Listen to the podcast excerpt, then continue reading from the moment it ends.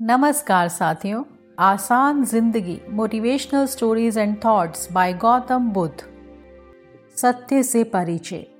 ये कहानी उस समय की है जब गौतम बुद्ध ने अपना राजपाठ त्याग नहीं किया था और वे एक राजकुमार के रूप में अपने महल में रहते थे। राजकुमार सिद्धार्थ को उनकी पत्नी यशोधरा का सौंदर्य पाश भी अधिक समय तक बांधकर ना रख सका। एक दिन सिद्धार्थ के मन में नगर भ्रमण की इच्छा हुई।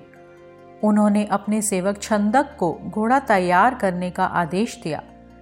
छंदक ने सिद्धार्थ का प्रिय घोड़ा कथंक तैयार किया और राजकुमार को उस पर सवार कराकर नगर भ्रमण के लिए चल दिए। राजकुमार सिद्धार्थ के पिता की आज्ञा के अनुसार ऐसा प्रबंध किया गया कि मार्ग में कोई ऐसा कारुणिक या कष्टदायी दृश्य ना दिखाई पड़े, जिससे राजकुमार सिद्धार्थ के हृदय पर कुप्रभाव पड़े। उस मार्ग पर युवा और सुंदर युवक युवतियाँ खड़े हुए थे, जो राजकुमार के ऊपर पुष्प वर्षा कर रहे थे। सहसा उस मार्ग से दूर एक अन्य मार्ग पर राजकुमार की दृष्टि पड़ी। वहाँ कोई वृद्ध व्यक्ति लाठी टेकता, कराहता हुआ धीरे धीरे चल रहा था।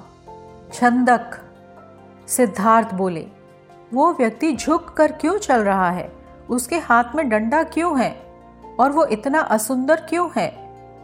छंदक ने एक क्षण उस व्यक्ति की तरफ़ देखा और धीरे से कहा, राजकुमार, वह व्यक्ति वृद्ध हो चुका है।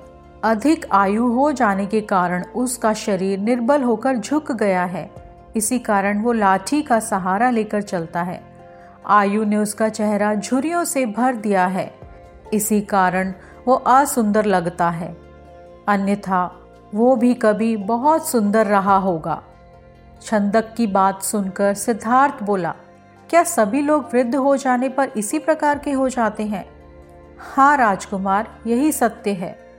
इस सत्य का परिचय पाकर राजकुमार सिद्धार्थ का अंतर्मन काँप उठा।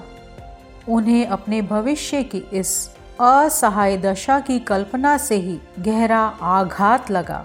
सिद्धार्थ ने नगर भ्रमण करना निरस्त कर राजमहल लौटने की इच्छा प्रकट की।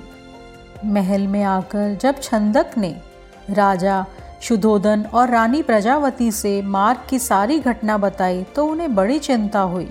उन्होंने राजकुमार के मनोरंजन के लिए नृत्य और गायन का आयोजन कराया।